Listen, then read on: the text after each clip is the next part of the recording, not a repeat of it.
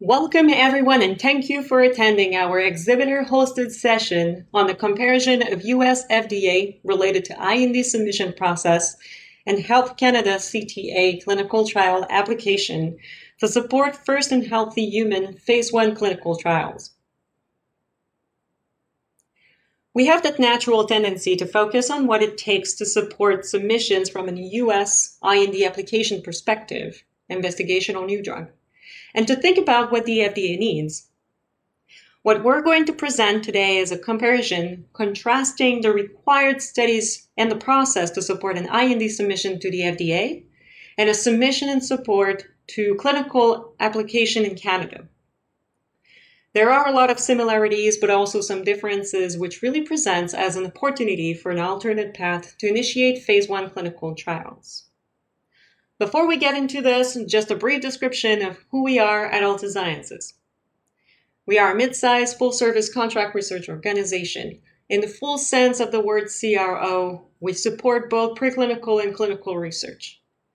We've been around for over 25 years. We've got a strong leadership team, many of whom have experience in the CRO clinical as well as the preclinical realm. Outside of all the science itself, we've got a good understanding of what sponsors need and how to support them from small to large size companies. We have scientists with backgrounds in pharma, biotech, and academia, as well as contract research organization. We're located in both the United States and Canada. Our preclinical site is located in Seattle area in Washington state, we have clinical capabilities in both Canada and the Montreal area, as well as the United States and Kansas City.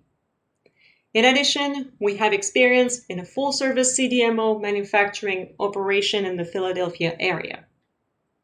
What we would like to stress here is that whether you have a single study or a complete program, our goal is to simplify your drug development process with speed and ease. Looking at the entire drug development timelines from discovery all the way into market application and beyond, our services span the entire process. With our bioanalytical testing capabilities, non GLP all the way through GLP, and supporting clinical analysis, which allows us to help the selection of lead candidates. Of course, we support the whole safety assessment evaluation from preclinical to clinical development. But what really differentiates ourselves is, is that a project management team is available to coordinate the whole package, to monitor the different moving pieces, and ensure a smooth transition from the preclinical to clinical services. Lastly, our manufacturing and analytical services dedicated to small molecule are there to support the entirety of the process, from the identification of a lead molecule to create the material to support your early preclinical studies, all the way through supporting the regulatory CGMP expectations for market materials. Our presenters today, myself, Julie Forget, Director of Safety Assessment at Altasciences, and I'll be presenting the first part about the preclinical programs to support an IND or CTA submission. Then my colleague Paul Sidney, who's the Senior Director of Compliance and Regulatory Affairs, will be presenting the regulatory aspect of comparing and contrasting those two submission processes. I'm sure you've all seen this type of diagram before. This is the reality of the drug development process. It puts in perspective the nature of discovery all the way through market application with your lead candidate. It probably doesn't do justice to the scope of the funnel. Obviously, in the research stage, you're identifying thousands and thousands of compounds that enter the research stage that will never make it past that. And as you proceed down the funnel, the number of compounds that pass each decision point becomes fewer and fewer. You go from research into identifying compounds to take into preclinical development to the identification of the one lead compound that's going to move forward into clinical trials, and that's indicated by the CTA slash IND submission. Many of us in our career focus on IND submissions. As I mentioned earlier, a lot of us here work primarily in the United States, are FDA centric, and we think about what does it take to support an IND submission. There are obviously some differences across regulatory regions, and we'll touch on that later. So let's start with a brief overview of the different clinical phases. Phase 1 trials are established for the most part to evaluate the safety as the primary goal, and then pharmacokinetics, typically in healthy volunteers. Once phase 1 is completed, additional non clinical studies are needed to support entry into phase 2, where you're starting to evaluate the dosing regimen, efficacy in patients, and identification of the patient population. As a side note here, although each phase, each phase has its own set of objectives, the main focus always remains the safety evaluation throughout this process. Phase 2 then leads to phase 3 when you're looking at definitive or pivotal safety and efficacy studies in patients, which hopefully ultimately leads to a marketing application and marketing approval. What I would like to highlight here is that this process is not limited to the IND submission, and as we'll discuss, can be applied equally to a CTA submission. These are some common general statements that we would like to remind people of, especially some of the smaller sponsors who are getting into the drug development process for the first time. It's important to remember that each pre- preclinical program is unique and there's really no such thing as one size fits all. There are a lot of common themes, of course, across programs. Everyone knows what's needed for a typical IND enabling program or CTA enabling program, but the individual studies themselves need to be adjusted to support the specific needs of a specific compound. Whether it's dosing frequency, duration, animal selection, or toxicokinetic time points for sample collection, each program does need to be uniquely tailored to that specific compound or specific program goals. The type of drug is also a major driver in the overall design of the program.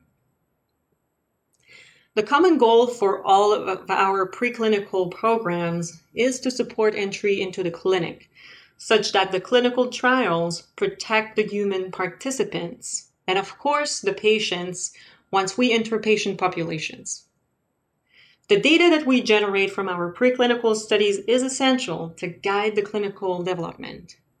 So, we want to characterize the potential toxic effects on the target organs, the dose dependency, and the reversibility, if any, of those toxicities induced by the test article. I'm sure a lot of you have encountered this in your career, but new sponsors, when they run their first IND CTA enabling toxicology studies, and they see toxicity for the first time, they are usually very concerned that this could impact or affect their toxicology programs.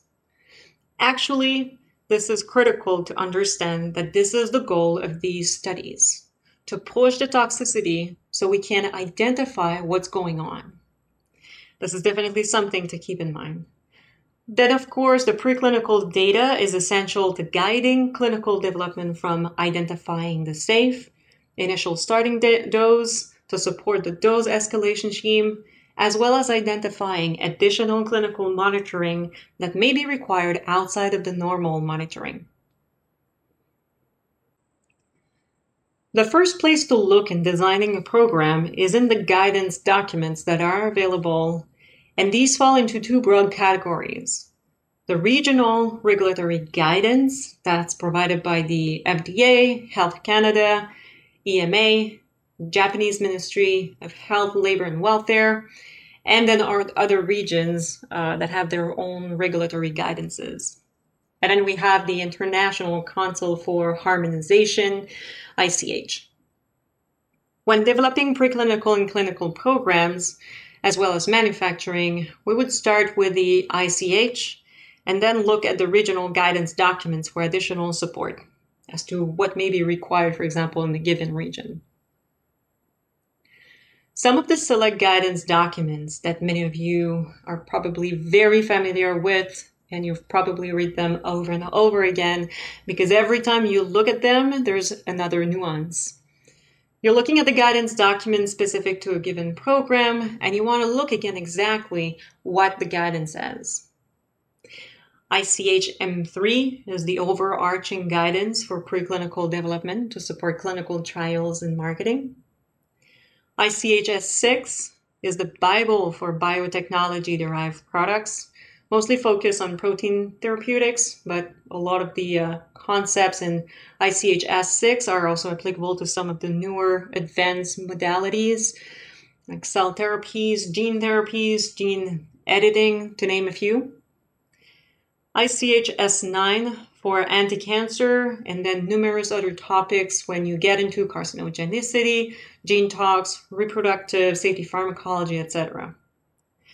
We're going to focus this presentation on what's needed to support the first in human studies, in which case things like reproductive toxicology and carcinogenicity really don't come into play until later. The first consideration for developing a preclinical program is animal species.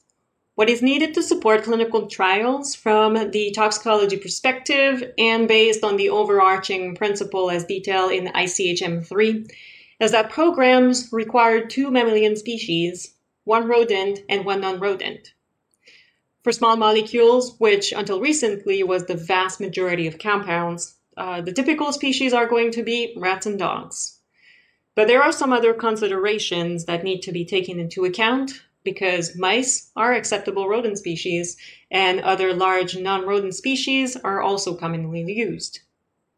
That selection is based on a number of criteria, including metabolism, if there are known drug class effects that indicate one species being more suitable than another. For example, um, you may have a mouse being more suitable than a rat in a specific design, in some cases, the non-human primate may be more suitable than the dog for small molecule development.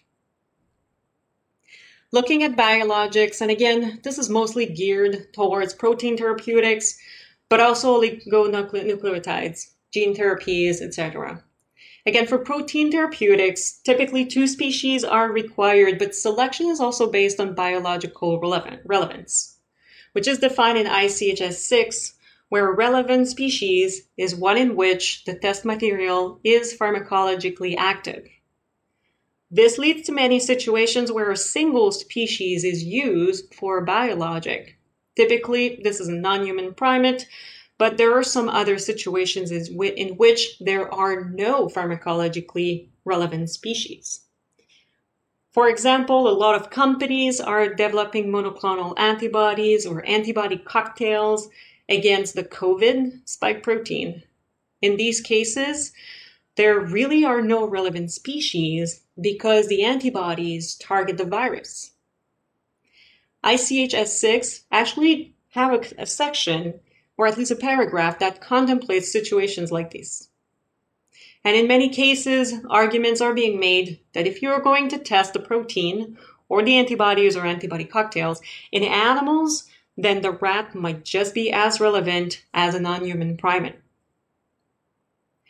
The identification of a relevant species for protein therapeutic is a stepwise approach. It's not just based on binding.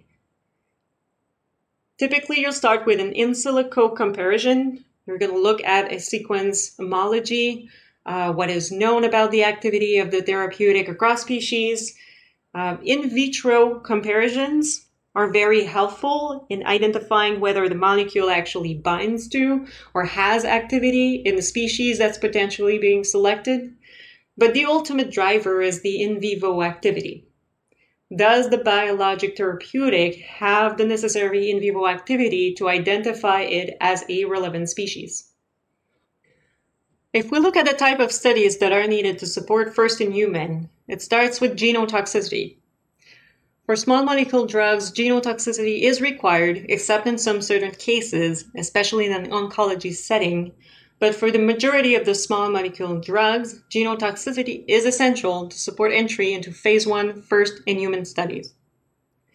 The two in vitro assays, the bacterial mutation, the Ames, and the in vitro chromosomal aberration study are required. The third study listed here, the in vivo chromosome aberration, is not required to enter phase one, but it is required to enter phase two. Many times, however, we've seen sponsors to conduct this study even at the pre or prior to entry into first in human studies. For biologics, it's not typically needed. It's known that protein therapeutics, or proteins themselves, don't have an effect on chromosomes.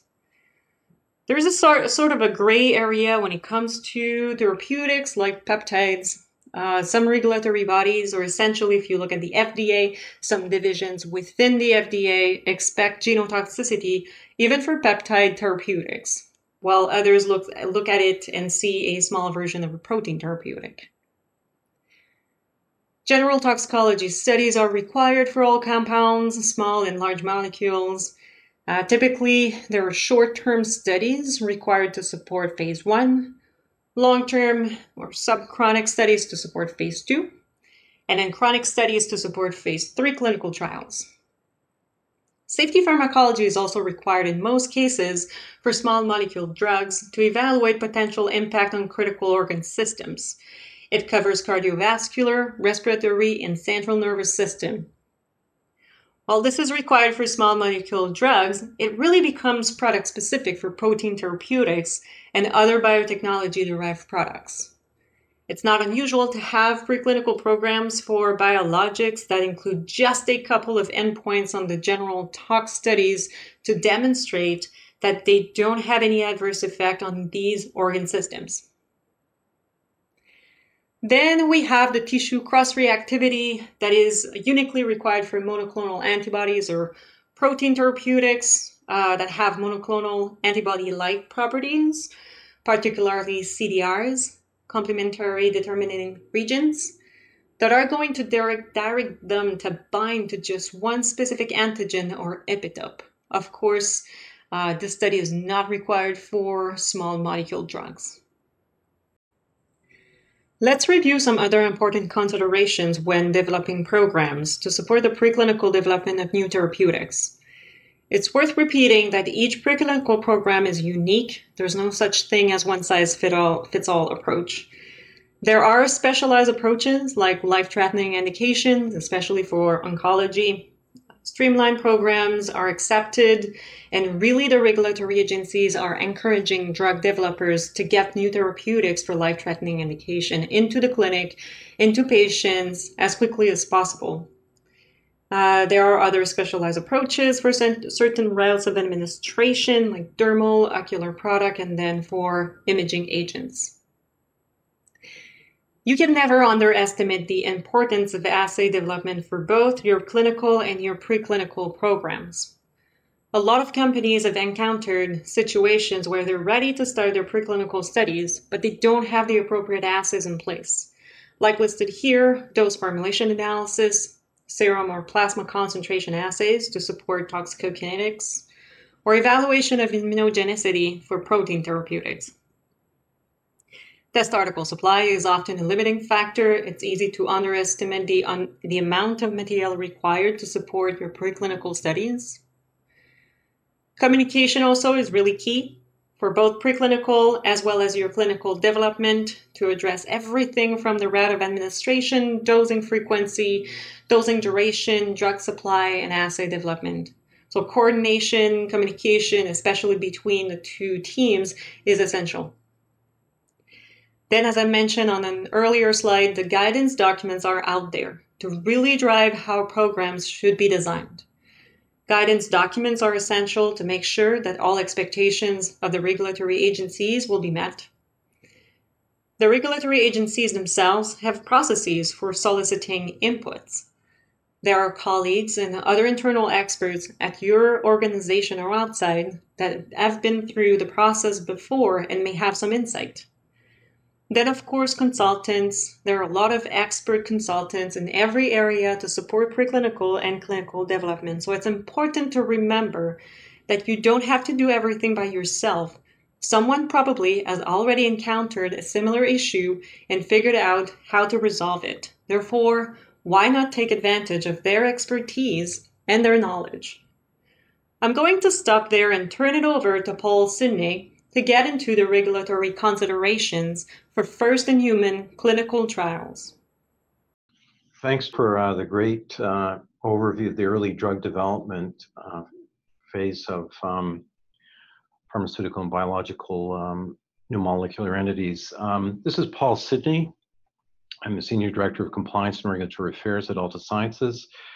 And uh, my goal today is to walk through and carry forward with respect to the preclinical and how that preclinical data um, supports a, first in human um, trial, clinical trial. So essentially, we chose specifically to use the term first in human enabling studies versus IND enabling studies to highlight the fact that preclinical data may support clinical trials outside the US.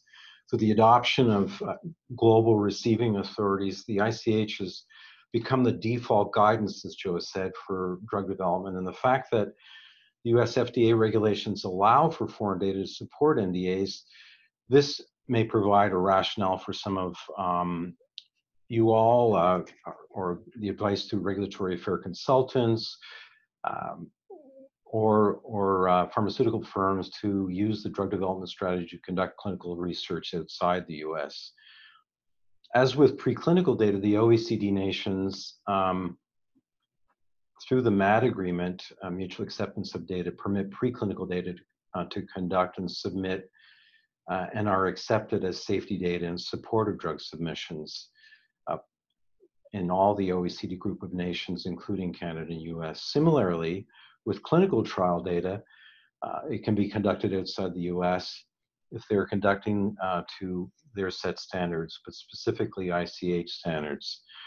So the scope of uh, my section of our, our chat today is to use uh, Health Canada's CTA process and submissions uh, and content as an example of how preclinical data supporting clinical trials um, that's conducted in the U.S. Um, can can facilitate um, acceptance and approval for clinical trials first in, in human.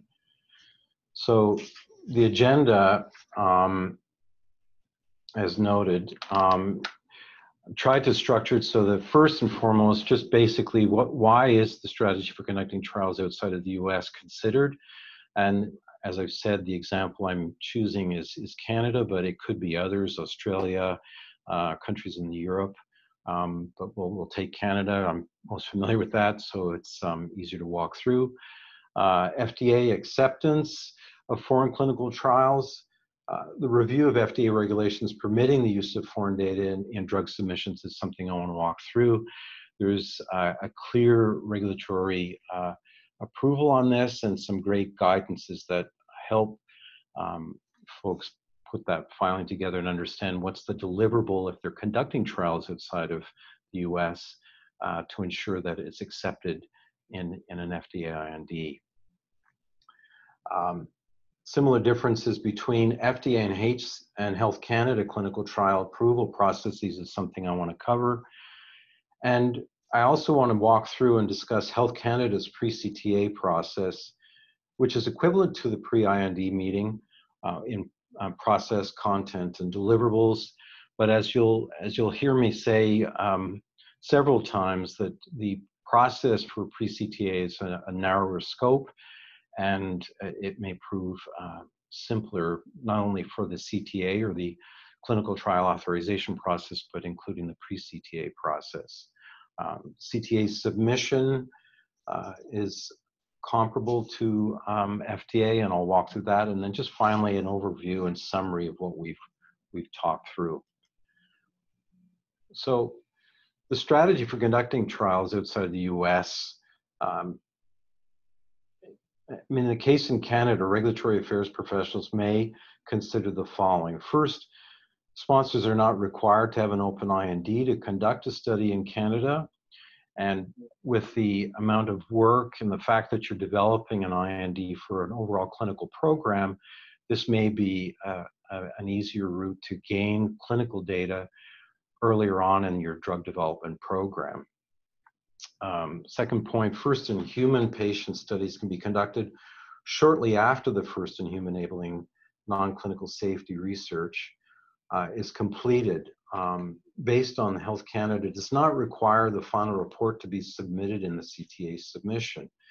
Uh, the studies will eventually be submitted, but at, at the stage of a, a given trial, Uh, and in accordance with um, what's required, this submission would only be necessary should you decide to file for market approval and an NDS or new drug submission in Canada.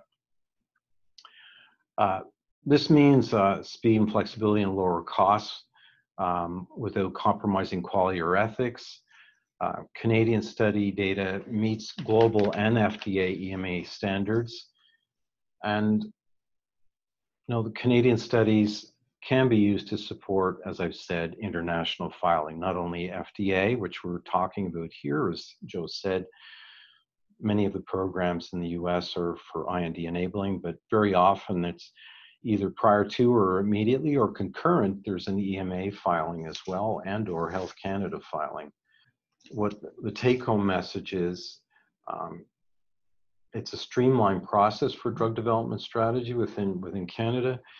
Uh, companies may want to initiate safety and proof of concept studies without the substantial investment effort required for an IND in the US. Uh, a, as, as noted, INDs are primarily for clinical trial programs covering all the phases one through four, whereas Health Canada's authorization is per clinical trial. Um, Health Canada reviews and comments on aspects of the study design endpoints and subject safety on each clinical trial submitted, whether phase one safety or proof of concept.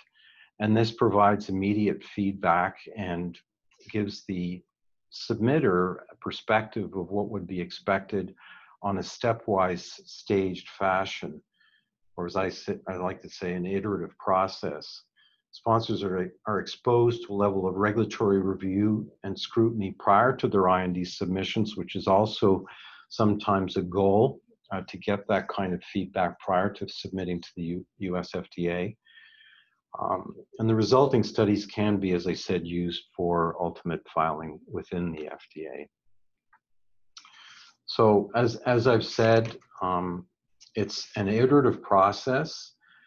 It's stepwise in nature, and the CTA documentation deliverables are focused on the goals and safety required for a single clinical study. And in this case, what we're focusing on, Joe and I, is to talk through what would be uh, required for a first in human clinical trial.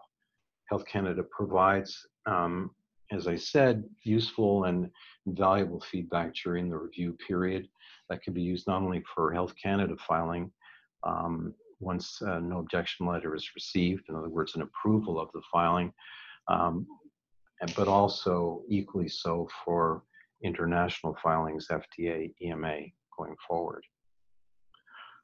So the point I wanted to note here um, in this slide is something that I suspect many of you may know already, but I, I thought I'd review it.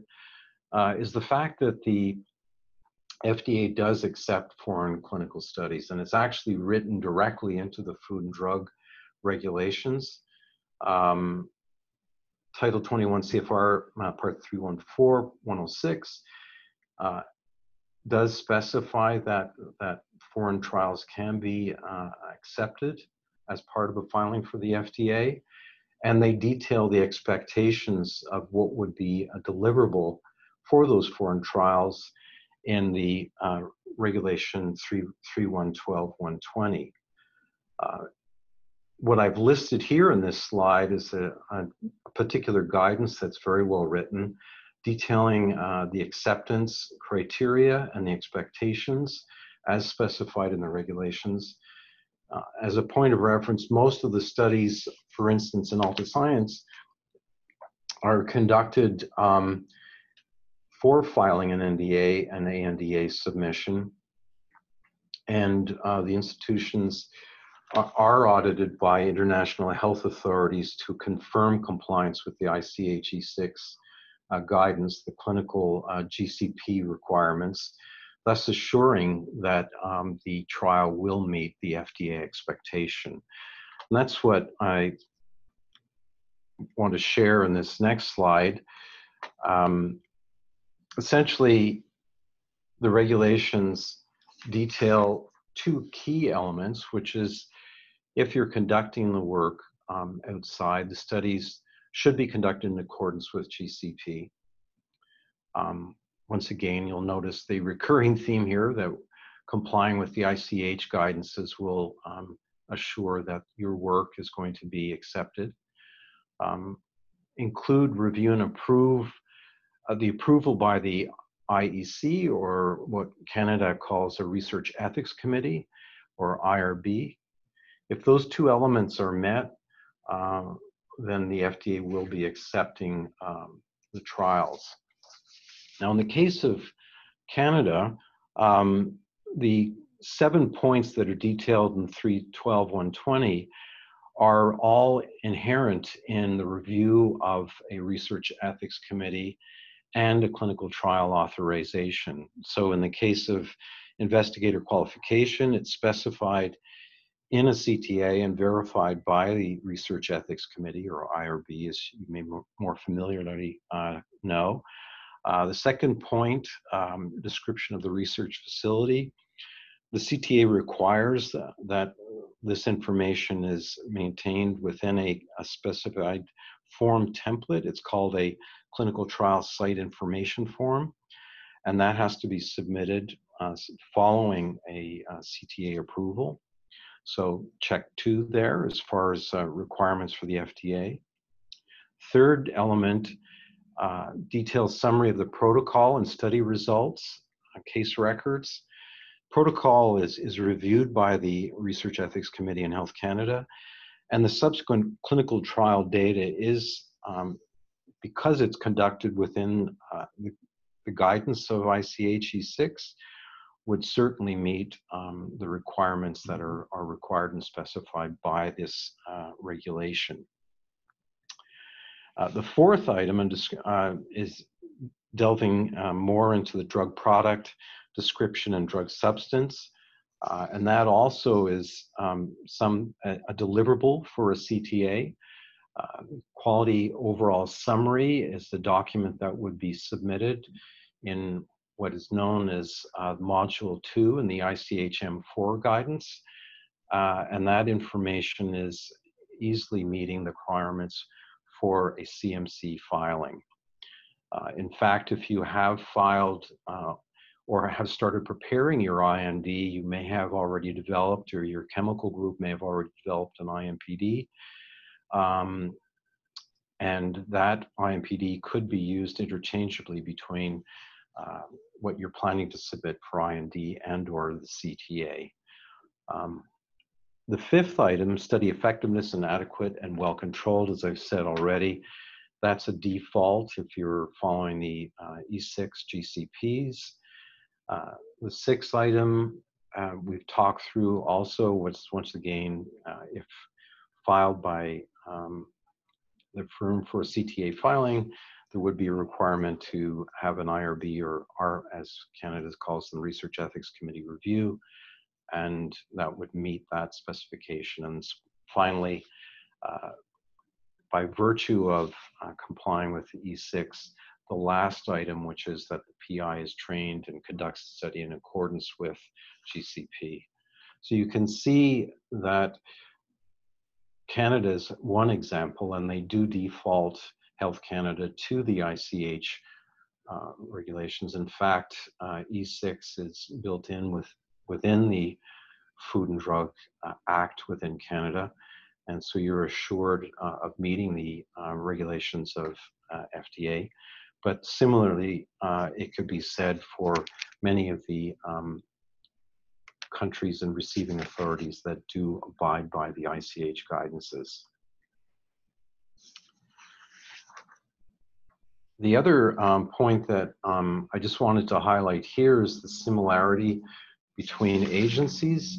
Uh, there are, as you well know, um, various centers that are focusing specifically on um, their area of expertise. So within uh, this particular presentation, we're talking primarily of biologics, which would be CBER, and small molecule, um, which would be CDER or Center for Drug Evaluation, an equivalent group within Health Canada, which is titled a directorate, would, would oversee that. So CBER would have its counterpart, Biologic and Radiopharmaceutical Drug Directorate. And CDER would have the Therapeutics Products Directorate. So those are the two areas that you would be um, looking to file under uh, if you chose to file uh, within Canada.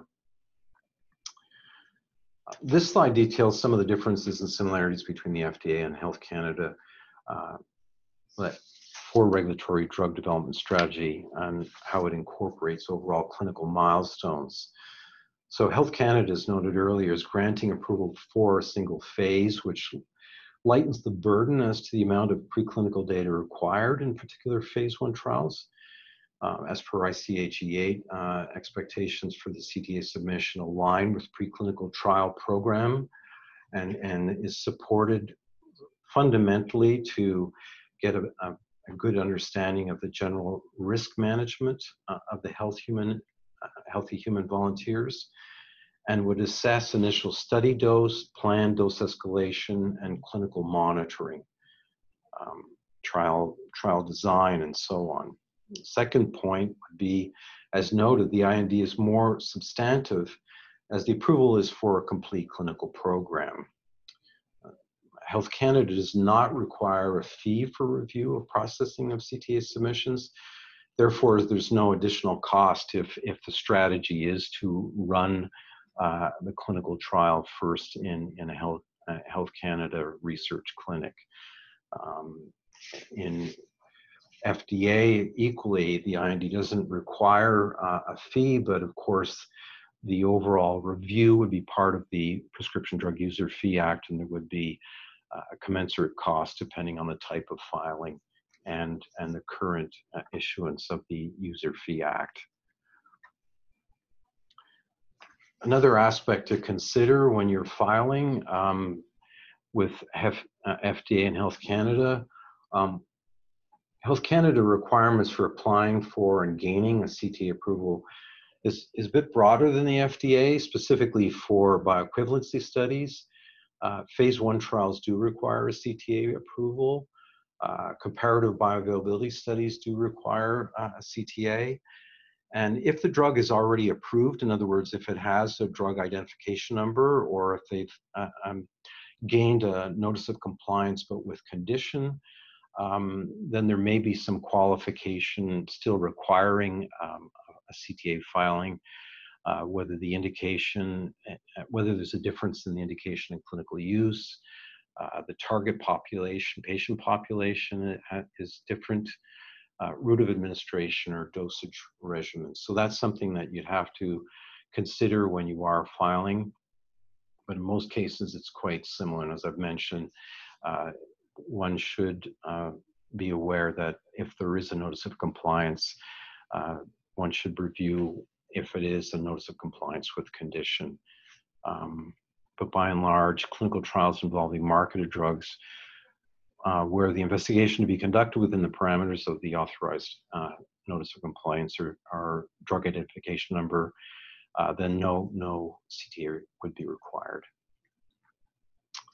So as I mentioned earlier uh, in the opening comment of points to, to cover, I just want to get into some of the mechanics now of, of what would be the standard milestones as, as you're, I'm sure, quite familiar with the within the IND process. There is a parallel uh, situation in, in Canada with Health Canada, but keeping in mind always that um, the work effort may be um, substantively uh, simpler and lighter because it's not for the overall program. It, it's focusing for a given clinical trial. So in the case of a pre, uh, pre-CTA submission, uh, the process and content, I'd like to walk through that. So the process uh, initially um, would um, be to gain a, a, filing. So you'd want to first submit a form or a cover letter, and that cover letter should provide a brief synopsis of the proposed study, a list of the questions to be addressed by, by the directorate uh, during the meeting, and identification of specific areas uh, that you, you may wish to, to cover. That may be a consultation with members of the quality division, uh, or if there are clinical aspects that you're wishing to get some clarity on for, for that given trial. Uh, that should look very similar Uh, but as I said, uh, to those that have been and have participated in IND, uh, but it would be very narrow to that specific trial. Um, recommendation is to propose four dates and times suitable for a pre-CTA consultation meeting um, uh, to allow Health Canada to decide how they can convene a group um, for on their side, what would work on their side, prepare and submit the pre-CTA information package, and that package should be submitted 30 days before uh, agreed upon uh, the agreed upon date. Uh, should you be granted a pre-CTA, because it's not absolute that you'll be granted one, much like pre the pre-IND, um, these days of, of the COVID-19 pandemic, um, there, there may be a review and feel that there's no need to file a pre-CTA, that the, the information that you have uh, provided in the briefing packet should support a, a CTA, as you may note. Uh, the same holds true on the FDA, where you're rarely uh, visiting um, the FDA now. Clearly, you'll, you'll be getting more likely a written response to your pre-IND queries and package. Um, so, so, it's quite comparable, as I said, to Health Canada. Um, should you be granted one, um, the key would be, and the onus is on the um, sponsor to maintain minutes and then subsequently submit within 14 days of that consultation date uh, the account of that uh, particular meeting. So a little bit more detail on the uh, information package itself and the deliverables. Um, so as you can see, first of all, as I've mentioned, proposed agenda, any prepared preliminary slides, because you may choose to talk to those slides as you're presenting it to the Health Canada officials that um, have committed to participate in the call. Um, and you should also make a complete list of the attendees, not, uh, not solely the uh, your attendees, the sponsor, and any consultants that you may have, but also the Health Canada attendees. A brief summary of all data, including uh, tabular listing of preclinical and clinical studies. Um, and that's a, a, key point there. Tabular listing, I do like to have that overall summary, uh, and that's aligned with ICH, which I'll talk about a little bit later in my presentation about following the investigator brochure uh, guidance in ICH E6 as far as format that is very much a default and an expectation of Health Canada. And in that light, um, if you have preclinical study summaries, they do want it in a tabular fashion so they can um, easily map the results of the various trials and preclinical studies that you've done. And in fact, if you've done any clinical studies prior to filing. Um, an outline of the observed tox uh, manifestations and a discussion of their impact on the use of the drug in humans. Um, and this would be quite narrow, as I've said. I'm repeating myself here, but this would be specific to the trial as opposed to an overall program. So the the focus of your your summary, if as toxicologists you've been asked to prepare this summary, uh, it, it would be a narrower summary um, focusing on the risks for that specific trial. An outline of the observed adverse events and discussion of potential safety problems is also deliverable. Um, some of the other points, proposed global clinical plan, which wouldn't necessarily uh, affect this immediate audience, but is, is what's normally put together by, by sponsors, uh, details of the proposed clinical trial. Uh, you may have a combo trial, so that's why they have trials per se, but it's usually a specific phase um, uh, that would be conducted in Canada. Uh, summary of the uh, what you would commonly or typically remember uh, if you filed IND would be the CMC or QOS, um, which is in the module two of the ICHM4.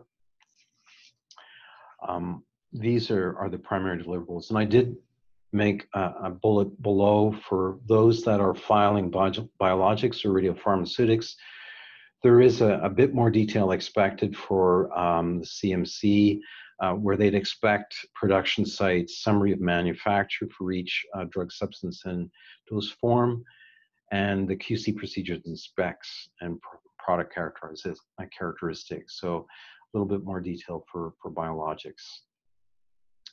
This is um, a very simplified uh, process of a CTA filing. Uh, provides a very high level view of the, the straightforward CTA submission process. First um, milestone is upon uh, submission, there's a screening process uh, conducted by Health Canada to ensure that the filing uh, meets uh, the, the basic requirements for a CTA filing.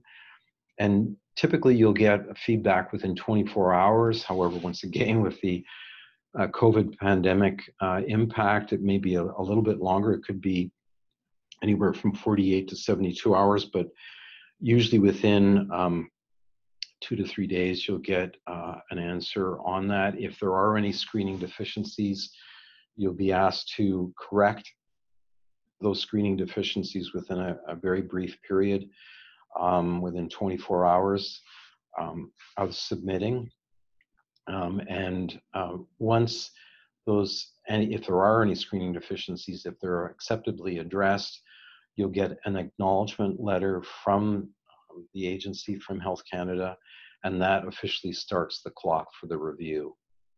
Um, typically, that's um, under Food and Drug Law. It's 30-day review um, begins. Uh, there is for bioequivalency studies uh, a shorter administrative goal of seven-day review, uh, and that's usually pretty well respected. But once again, with the COVID pandemic, it could be a little bit longer, but overall, uh, it's it's uh, outside of COVID timeframe, very well respected. Uh, the review is a, a, parallel review process where both clinical and quality and chemistry uh, specialists look at uh, the filing separately. And Health Canada may issue um, during the process review of review information requests during that 30 day period and much like the screening deficiency, if there are any IRs, as we call them, or information requests, you're given two days to respond uh, to those uh, queries um, to allow the review to continue um, by Health Canada. Uh, if the if the um, CTA, the clinical trial authorization submission, is deemed acceptable, you'll receive a no objection letter at which point you can start uh, recruiting um, for the trial, uh, screening for the trial, and um, import uh, the, the drug of interest. Uh, if uh, on the negative side, if there are serious concerns within the IR um, and you need to address them and, and look at it more substantively, you are able to withdraw without prejudice and, and um, refile at a, at a later date. Um, so there, there is an opportunity to refile should there be significant rework. Um, one point uh, to keep in mind with the COVID pandemic, some of the timelines have changed. Uh, on uh, a positive front, if you're working on a COVID therapy, the CTA approval process has actually been expedited, much like in the FDA. It is a, a faster track. Health Canada issued an interim order uh, early uh, earlier in this year, in the spring of this year, uh, and has committed to within 14 day review time frame for COVID therapies. So there is an expedited review.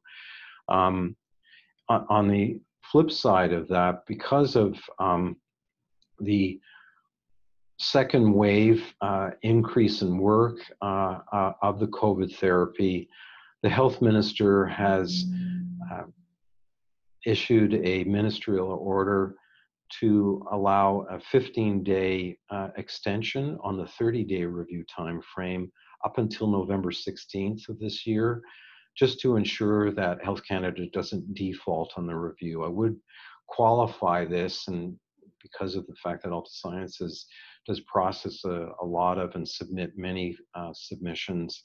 This is by no means a default. Health Canada doesn't automatically go to 45 days. And in, in fact, in many cases, they are meeting or exceeding the 30 day time frame review. but they just included that 15-day time frame to ensure they don't default on, on, a, on a filing. The CTA submission process and content. Health Canada accepts uh, ECTD and CTD format. There's no requirement for um, hyperlinking. Uh, you can file it uh, in, a, in a standalone CTD uh, format. Uh, sponsors may submit, as I've noted here, in electronic format, either PDF or MS, um, Microsoft Word, uh, but it, it, must not be in paper. It has to be in electronic uh, file format. Uh, Health Canada does not require, as does FDA, a uh, SEND or CDISC file formatting for preclinical studies. And in fact, uh, there is no requirement to submit. As I said, this is not a clinical um, trial um, program review, but a study review. And with that, then there's no requirement for the tox toxicology reports uh, to be submitted uh, as they are uh, with an M4 filing for an IND. There is uh, bilingual um, requirements, but it's an either or. So in the case of uh, CTA's filing, it can be submitted as English or French. Uh, Altascience typically files the submissions in, in English. Uh, CTA must be submitted uh, to the appropriate directorate as, as would be the case with the FDA, uh, with CBER and CDER. So now moving forward uh, to uh, the specifics, CTA review. Um, Health Canada process allocates the clinical and quality sections to be assessed by separate offices, I've, as I've mentioned. Uh, the CTA reviewer may uh, issue a Clarifax or an, or, or an information request, uh, which I've walked through, which would require a 48 hour turnaround. Um, they do on occasion allow for uh, a bit more time, and we have um, very close relationship with as a stakeholder, and so they are not absolute on those time frames, but you should try to strive to get the 48-hour time frame. But um, on occasion, you can uh, negotiate uh, another 24-hour time frame. Uh, but you shouldn't bank on that, obviously. But they're they're not as fixed and firm. Um, following the Health Canada no objection letter, um, sponsor may choose to withdraw, as I've said. Um, if they receive an IR, um, that does preclude, or it's likely will preclude an NOL, and that withdrawal can be done without prejudice, so you can refile without any uh, issue. Uh, updates to clinical trials are made through a CTA amendment or notification. Um, very straightforward process. Um, clinical study reports do not have to be submitted to Health Canada unless you're planning for a, a Canadian market approval. Um, and there are no annual reports required under a CTA. As I've said, this is not for a program, it's for a given study. And so that precludes the need for a, an annual report. This uh, triangle, I'm sure for many of you that have helped in an IND filing, um, will look very similar. I think the noticeable point that I, have tried to capture in this diagram is that the submission is limited to as little as two modules, module one and two, and uh, sometimes module three does have to be included, but very often um, merely a quality overall summary for the CMC is required. And so that's something that has to be looked at uh, per filing. Um, but it does very clearly highlight um, that the filing is, is much lighter. Uh, as you may note, the preclinical tox section is limited to the summaries embedded in an investigator brochure in Module 1, um, which highlights the fact that a, a, report is not required. This slide uh, just gives a little further drill down of what would be expected within the Module 1. Um, once again, very similar to an IND. The main differences I've highlighted several times over is that it would focus on a single clinical trial you're looking to gain approval for. Um, the investigator brochure is the document that would be used by yourselves as professional toxicologists to provide the primary deliverables with respect to the safety as acquired through your preclinical research.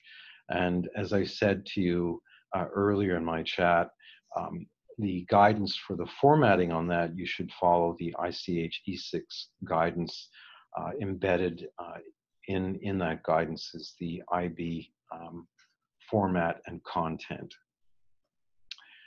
The IB uh, document, uh, as you'll, as you note, uh, your deliverables as a toxicologist and as the audience here, that's what I'm focusing on, would be in section five, primarily the non-clinical study section.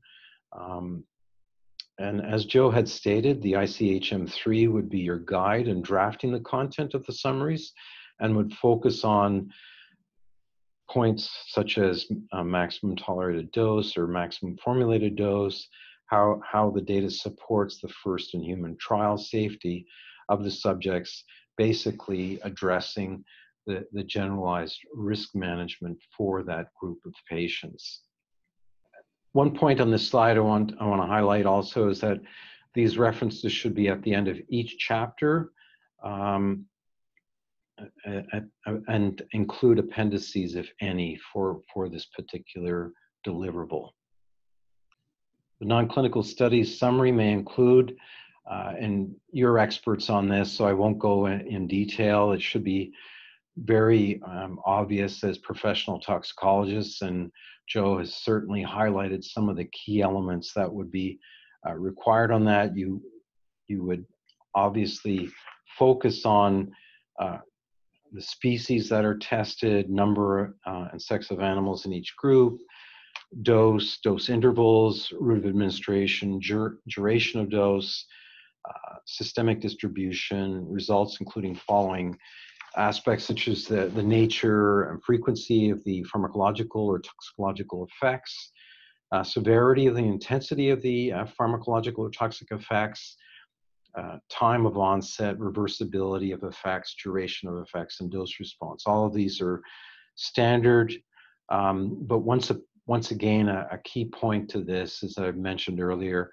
uh, in, in, incorporating these elements firstly in a tabular format and then subsequently in a, in a more uh, text-based fashion to provide um, context for the particular clinical trial is, uh, is key for your investigational brochure so that the reviewer can understand both the mechanism of action, the pharmacology, toxicity and how that translates into the clinical trial and the design and assurance of, of safety of the subjects.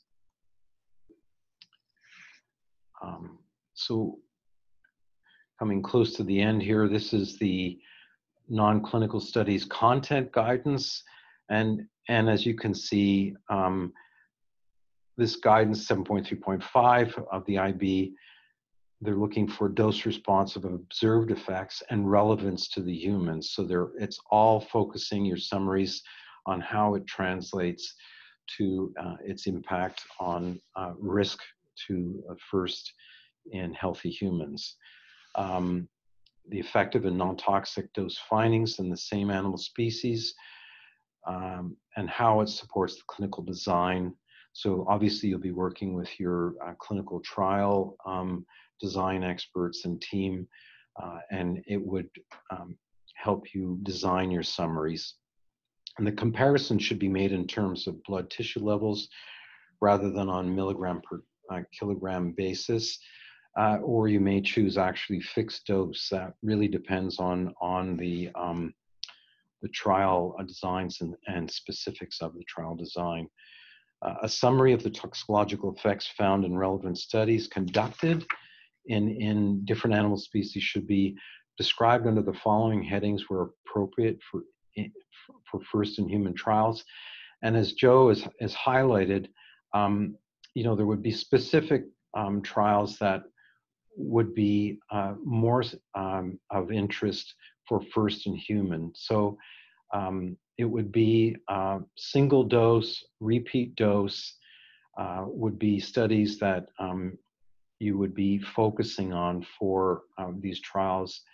Um, you may do irritancy studies and you would most definitely do genotox studies, at least as Joe had indicated, um, the early in vitro uh, genotox studies.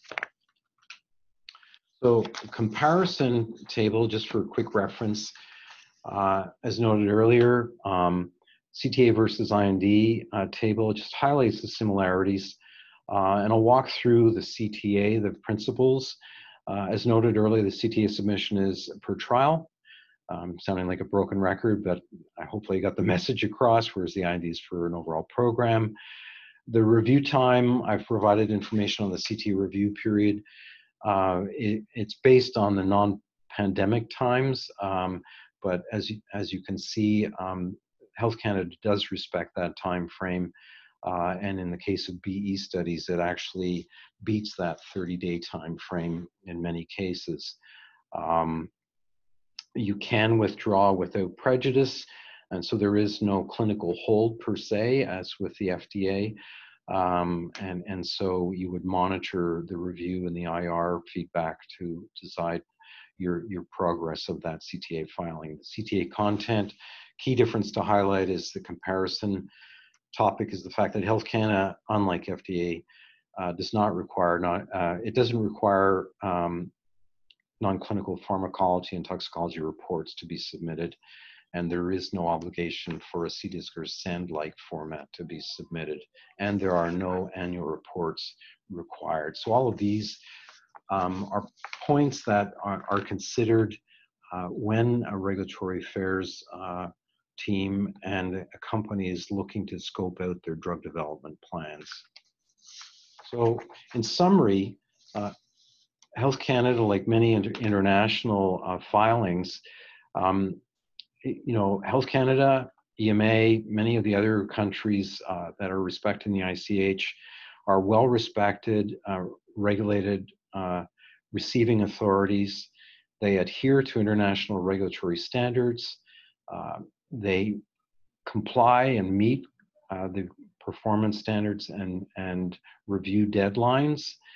And to gain that reputation, they are firm but flexible and approachable and are, are typically, uh, it's a non-adversarial relationship with the, with the stakeholder. So with that, hopefully I've given you some sense of um, what a process is like outside of the US, um, albeit in a Canadian perspective, but uh, it at least gives you a window on first in human enabling trials and how that differs solely from the term that you may be more familiar with, which is the IND enabling uh, trials. So, uh, thank you very much for um, attending our presentation.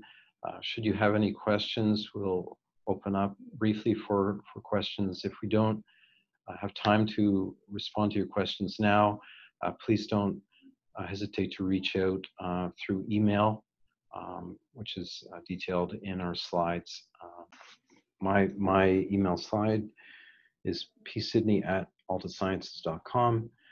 Uh, Dr. Francisco's is jfrancisco at altasciences.com. Thank you very much.